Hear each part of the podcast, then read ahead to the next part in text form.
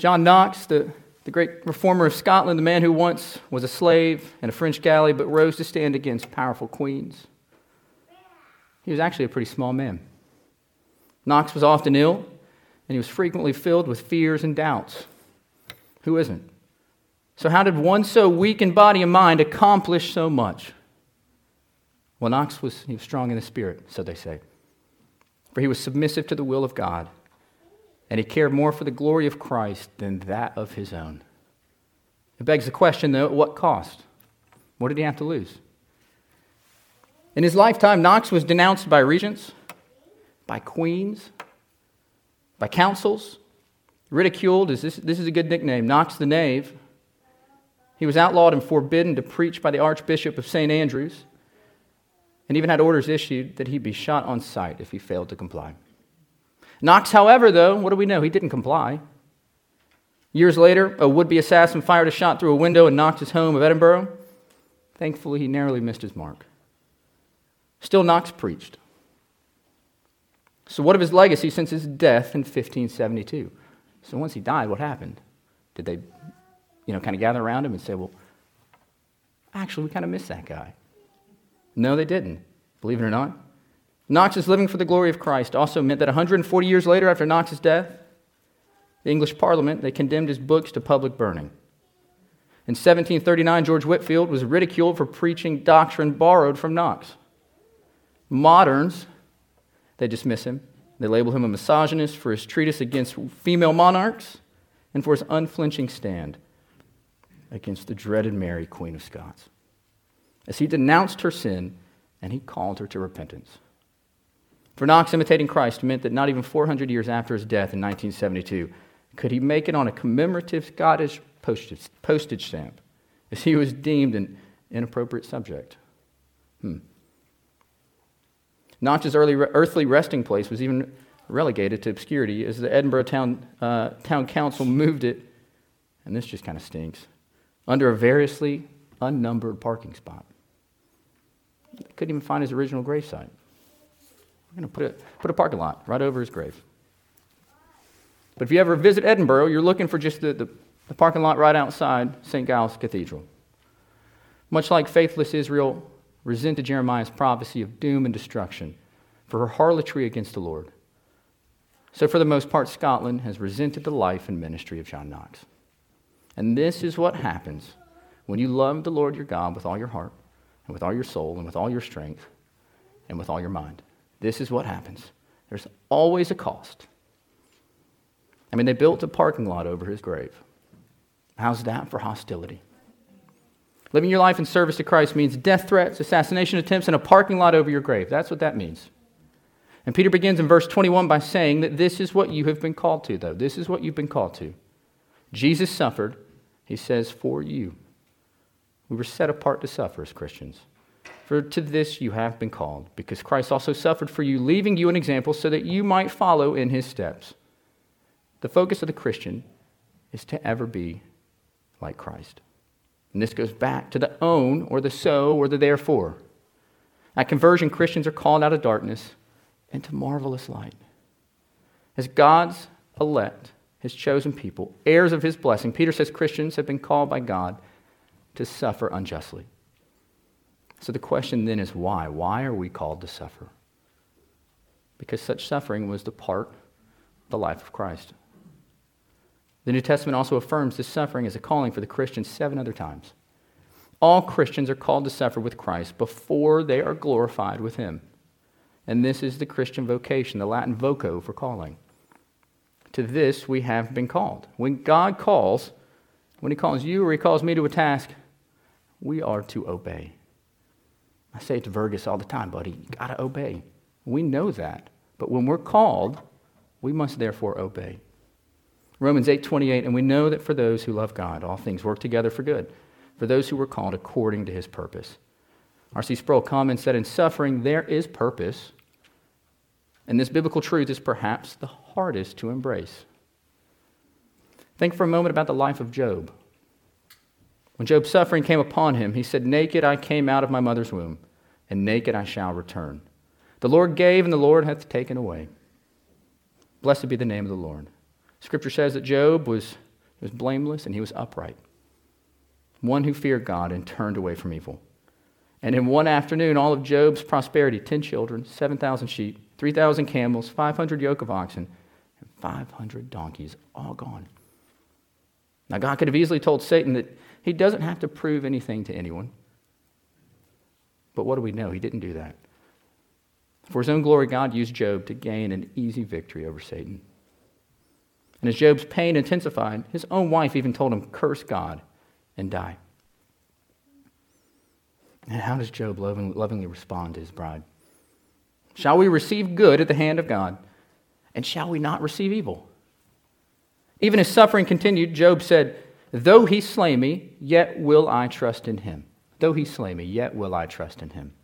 For I know that my Redeemer liveth, and that he shall stand at that latter day upon the earth. The Lord used the suffering of Job to show that in his heart, God himself is more highly esteemed than any possession or any family member. Despite his misfortunes, Job does not relinquish his confidence in the sovereignty of the Almighty, no matter the cost. And he lost a lot, I think we would say, by earthly standards. Even better than Job, though, Peter tells us that Christ himself is our example. The Greek root he used for the example here is grapho. And what's cooler, in my opinion, about that word that Peter chose to use that root was that it was originally used to describe a template that you would trace. You would trace out the lettering so that you could carefully reproduce it. So here, Peter's language demonstrates that Christ is the template we are to trace. How neat is that? That every detail of his character is to be, is to be imitated and drawn into the very fibers of our being. So don't think Jackson Pollock, that's virtually impossible. That is, impossible. that is impossible. But think Richard Scarry, who always did his sketches on tracing paper, and then from there he traced them onto frosted acetate. And I love Richard Scarry. With Christ as the original, our lives are to be carefully, our lives are to carefully trace the details of his character. Precisely and exactly, not 99.9%, not infallible, but, but with precision, so that the watching world sees even the slightest resemblance of our Savior himself. Christ suffered for you, leaving you an example to follow. On our behalf, Christ acted in our place perfectly obeying the will of the Father in the face of the most difficult opposition without complaint. His blood purchased the grace to free us from the bondage of sin. And in doing that, he left us an example to imitate. An example of the kind of life that is perfectly pleasing in God's sight. Who better than the Apostle Peter, under the inspiration of the Holy Spirit, than to write these words about us following Christ's example? This is the same man who was there when Jesus was arrested in Gethsemane who was rebuked by Jesus when he raised his sword and cut off the ear of the servant of the high priest, who was on the receiving end of Jesus' piercing look when he denied that he knew the Lord while he was in the house of the high priest. It gets better. Peter knew about the soldiers mocking and beating Jesus while he was awaiting his various trials. Peter knew about the awful ridiculing and mocking of Jesus by Herod and his soldiers. He knew about the dreadful flogging of the Lord before Pilate. He knew about the awful heals, the awful wounds, made in the body of his master by those dreadful whips with their jagged pieces of bone and metal tied into the end. So you could say, in the midst of the worst, Peter had distanced himself from Jesus. But here we see that in, in his later years, Peter came to understand that we, we are called to suffer because Jesus suffered for us. And suffer Peter would as he was sentenced by Nero to death. Death by crucifixion, nonetheless, in Rome. And what did Peter do? He submitted to that decree, but he said, I just have one plea. Peter asked to be crucified upside down because he did not think that he was worthy to die in the same manner of his Savior. So, brothers and sisters, we rejoice this morning because while we, we will live a life of suffering, that is our calling. Praise be to God that it's not our fate. Jesus told his disciples that no servant is greater than his master. And Peter is saying that, that it is commendable to accept suffering with patience because, in the first place, we've been called to that very thing. That's what we've been called to as Christians. We acknowledge that Christ suffered and that he died in our behalf, but we do not understand in what way he is our example. We're unable to perform those mighty miracles Jesus performed, and we cannot suffer the same agony he endured in Gethsemane and at Calvary. Therefore, we follow Christ not in the degree of anguish and pain, but in the manner in which he endured suffering. Because we know God knows the injustice, and he's called us to face it. So, as we're set apart to suffer, our second point this morning is that in Christ, we have a sinless Savior to imitate. He committed no sin, neither was deceit found in his mouth. When he was reviled, he did not revile in return. When he suffered, he did not threaten, but he continued entrusting himself to him who judges justly. God's requirement of all people is perfect sinlessness, even when under the most intense pressure to sin. A requirement which has been fulfilled by Christ is an example and an encouragement to us. Jesus is the only person who ever lived who was utterly sinless. And no one else in the history of the world can measure up to his righteous standards. So there's a vast difference between the sufferings of the Lord and any pain that we're called upon to endure. But our example in suffering is one who is totally innocent and free from sin. In Christ, we have a literally perfect example without comparison, without debate. No Twitter poll is necessary. And that's why the sermon title is simply None Greater. There's not one greater example than Jesus Christ himself. Borrowing from Isaiah 53, Peter uses these verses to model to us how to show or how to imitate the character of Christ in the midst of suffering. Rather than downloading a new app or subscribing to a daily devotional YouTube channel, what does Peter do? He meditates on and borrows the language from the passage we read earlier in the service the great song of the suffering servant. And why does he do this? To indicate to us the sinlessness of Jesus. Jesus personifies sinlessness and innocence, and because of this innocence, his suffering is completely unjust. And for us here this morning, that means that the contrast between Christ and ourselves is so much greater. Because when we look at the suffering the Savior undertook, and not just the physical suffering, but for a moment, think about the emotional toll from all the times his disciples, his friends, misunderstood his mission. I mean, how often are our feelings hurt by those we consider close friends for not liking your MySpace post or from seeing the read receipt on a text message you sent and they never replied? We're reminded that our Lord was perfectly innocent in every way, and yet he suffered physically, emotionally. The sufferings of Jesus were not as a result of his sin, though and he did not deserve to suffer at all. He committed no detrimental sin against God whatsoever, nor against man. And yet no one has suffered as deeply as he did. And he still advanced towards Calvary as a lamb that is led to the slaughter, not because of his own faults, but the sins of others. Our sins. Your sins, my sins. So when we bear witness to his suffering, no one in this room can rightly object to suffering when we look to the example Jesus has set before us. Therefore, sinners, it should come as no surprise when we're harshly and unjustly treated. It shouldn't surprise us. I don't know why it does every single time. And we take to heart Peter's exhortation to follow in the steps of the example left to us by Christ.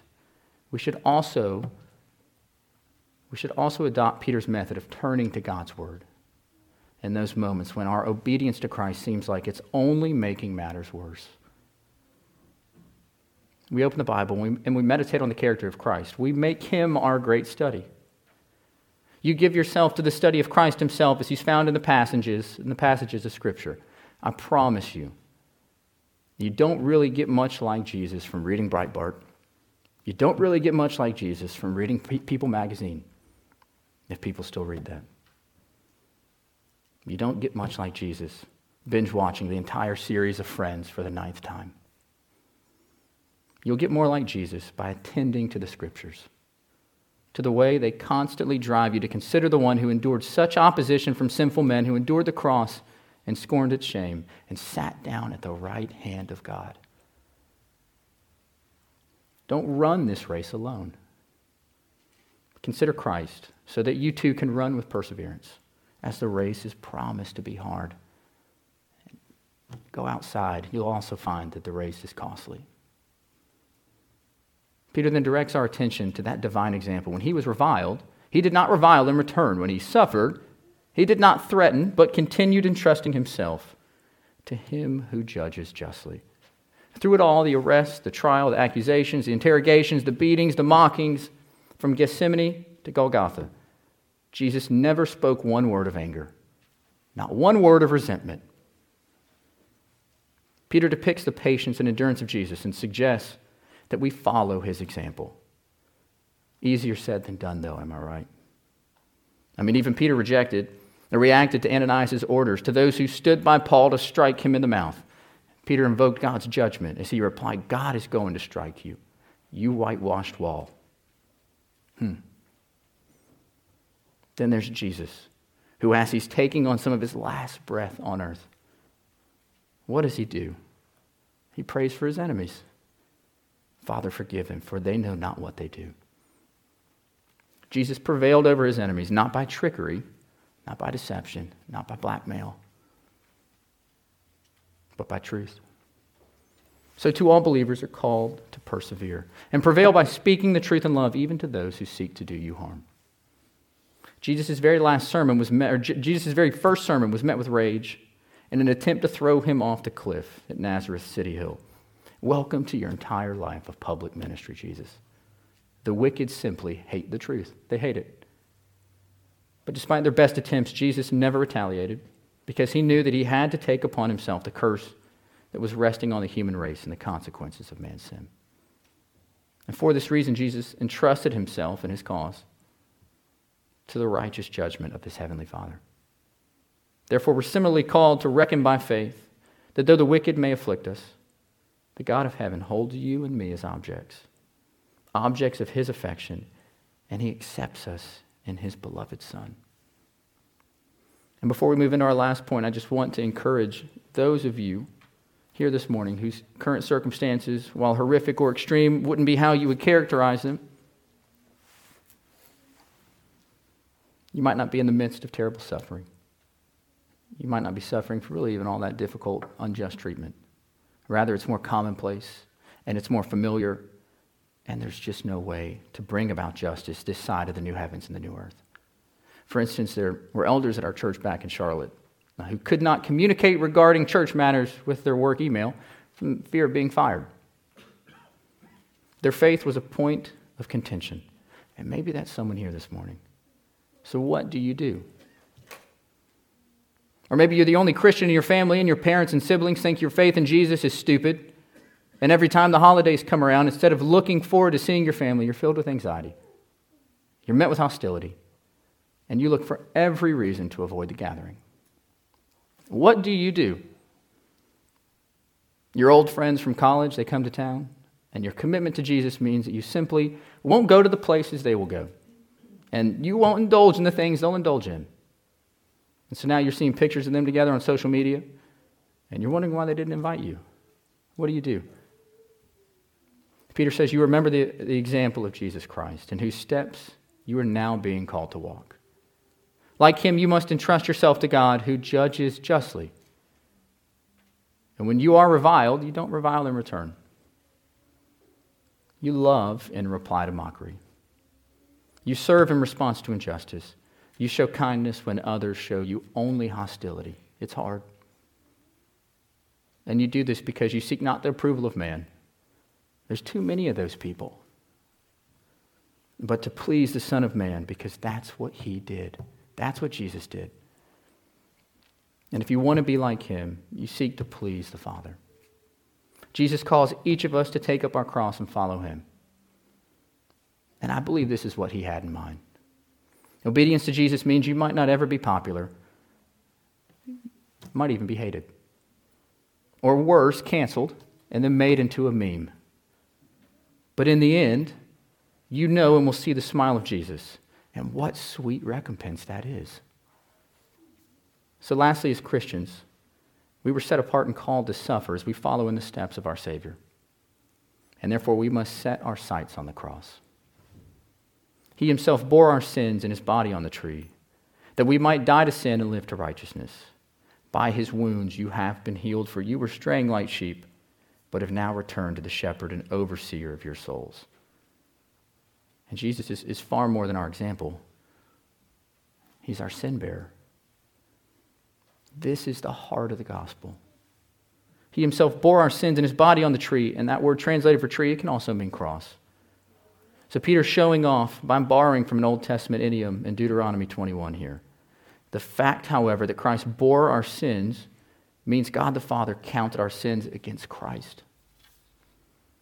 And the Lord has laid on him the iniquity of us all. The Father thought of our sins as belonging to Christ, belonging to his Son.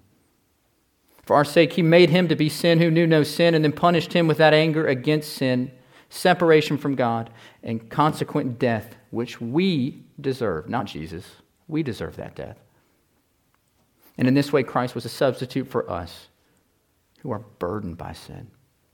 Voluntarily, he took himself, he took upon himself the curse that was pronounced upon us. And by his death, what did he do? He removed it. So if you're here this morning and you haven't accepted Jesus Christ as your Lord and Savior, Jesus said, The kingdom of God is at hand. Repent and believe in the gospel. And friend, this, this is the gospel. Jesus. Jesus is that gospel. When he died on the cross, his death was a once and for all sacrifice for our sins. He himself bore our sins in his body so that our sins might be destroyed. If you confess with your mouth that Jesus is Lord and believe in your heart that God has raised him from the dead, you will be saved. Redeemed from the guilt and penalty of your sin when you place your faith in him. So, what then is the purpose of Christ's sacrificial death? What's the purpose? Peter says that we might die to sin and live to righteousness. So, by his death, Jesus has set us free from that bondage of sin, and so we are dead to sin and alive to God in Christ. This, brothers and sisters, is the greatest news of all. It's the cross where God supplies the grace we need that we may grow in the imitation of Jesus. The cross transforms our present suffering. Jesus' death means that not only he dealt with your sin, and not only did he deal with your guilt, but his death, it renovates your heart and it makes you a new creature. He died that you might die to sin and live to righteousness. He died not just for your forgiveness, but for your holiness. Not just for our justification, but for our sanctification too. Not just to satisfy divine justice, but that our hardened hearts, yours and mine, could be made new that they could be transformed from glory into glory and that of his likeness. Because of the blood of Jesus, nothing can stop us from that eternal home. And as the song says, nothing but the blood of Jesus can wash away our sins. But did you guys know that it kept going, that there's more to that song? And praise be to God that we can continue along. Now by this I'll overcome. Nothing but the blood of Jesus. Now by this I'll reach my home because of the blood of Jesus. So, in closing, I want to revisit John Knox. I believe that Knox himself would have likely been, been little troubled by the neglect and by the hostility from those who opposed his convictions and what he stood for. Why? Well, if history shows us anything, it's that one of the most essential qualities in truly great men of God is that they care far more for the glory of Jesus Christ than that of themselves. But as we learned earlier, there's a cost that comes to those faithful followers of Christ. There's a cost. One only need to turn to the words of the Savior himself to understand how Knox gained such preeminence, but became so disliked by so many, even after he died. If you were of the world, the world would love you as its own. But because you are not of the world, but I chose you out of the world, and what does Jesus say? Therefore, the world hates you. Jesus could have said, The world will ignore you, the world will dislike you, the world might misunderstand you. But Jesus chose his words perfectly. And there was a lot of purpose behind him saying, No, actually, the world hates you. The world hated Christ, and so hates his elect. Too few followers of Christ are willing to have the entire world hate them. But not John Knox. And God used him to bring about that reformation in Scotland. Knox knew how to suffer well for Christ, and so too must we. We suffer well for Jesus when we learn to live our lives seeking the pleasure not of the world, but of the one. That's a big O, capitalized. We live for the well done, good and faithful servant of our Master, not as passive appeasers or servants to the woke mob, not for the approval of peers, but for the praise of God and Father and of the Lord Jesus Christ. We learn to suffer well for Jesus by learning to live in the imitation of our sinless Savior. This is what Jesus is like. When wounded by others, he loved them, he served them. And that too is what you all are called to. When we set our sights on the cross, when we cling to Christ and Him crucified, crying out to God to give you what the Savior's blood has purchased for you, I promise you will not be refused. Cry out to Christ who was crucified and who now lives and reigns for you. There's grace for you in Christ.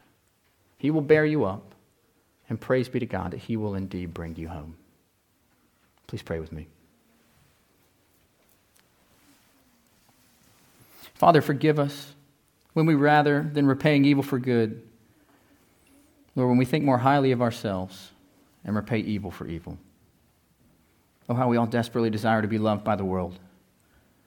Forgive us for being like the world because we know that by taking a stand, by standing apart from it, it will cost us, and we don't like even the slightest thought of discomfort, let alone the thought of being mocked or scorned or hated. Forgive us for altering our lifestyles because the opinion of our peers concerns us more than glorifying and honoring you.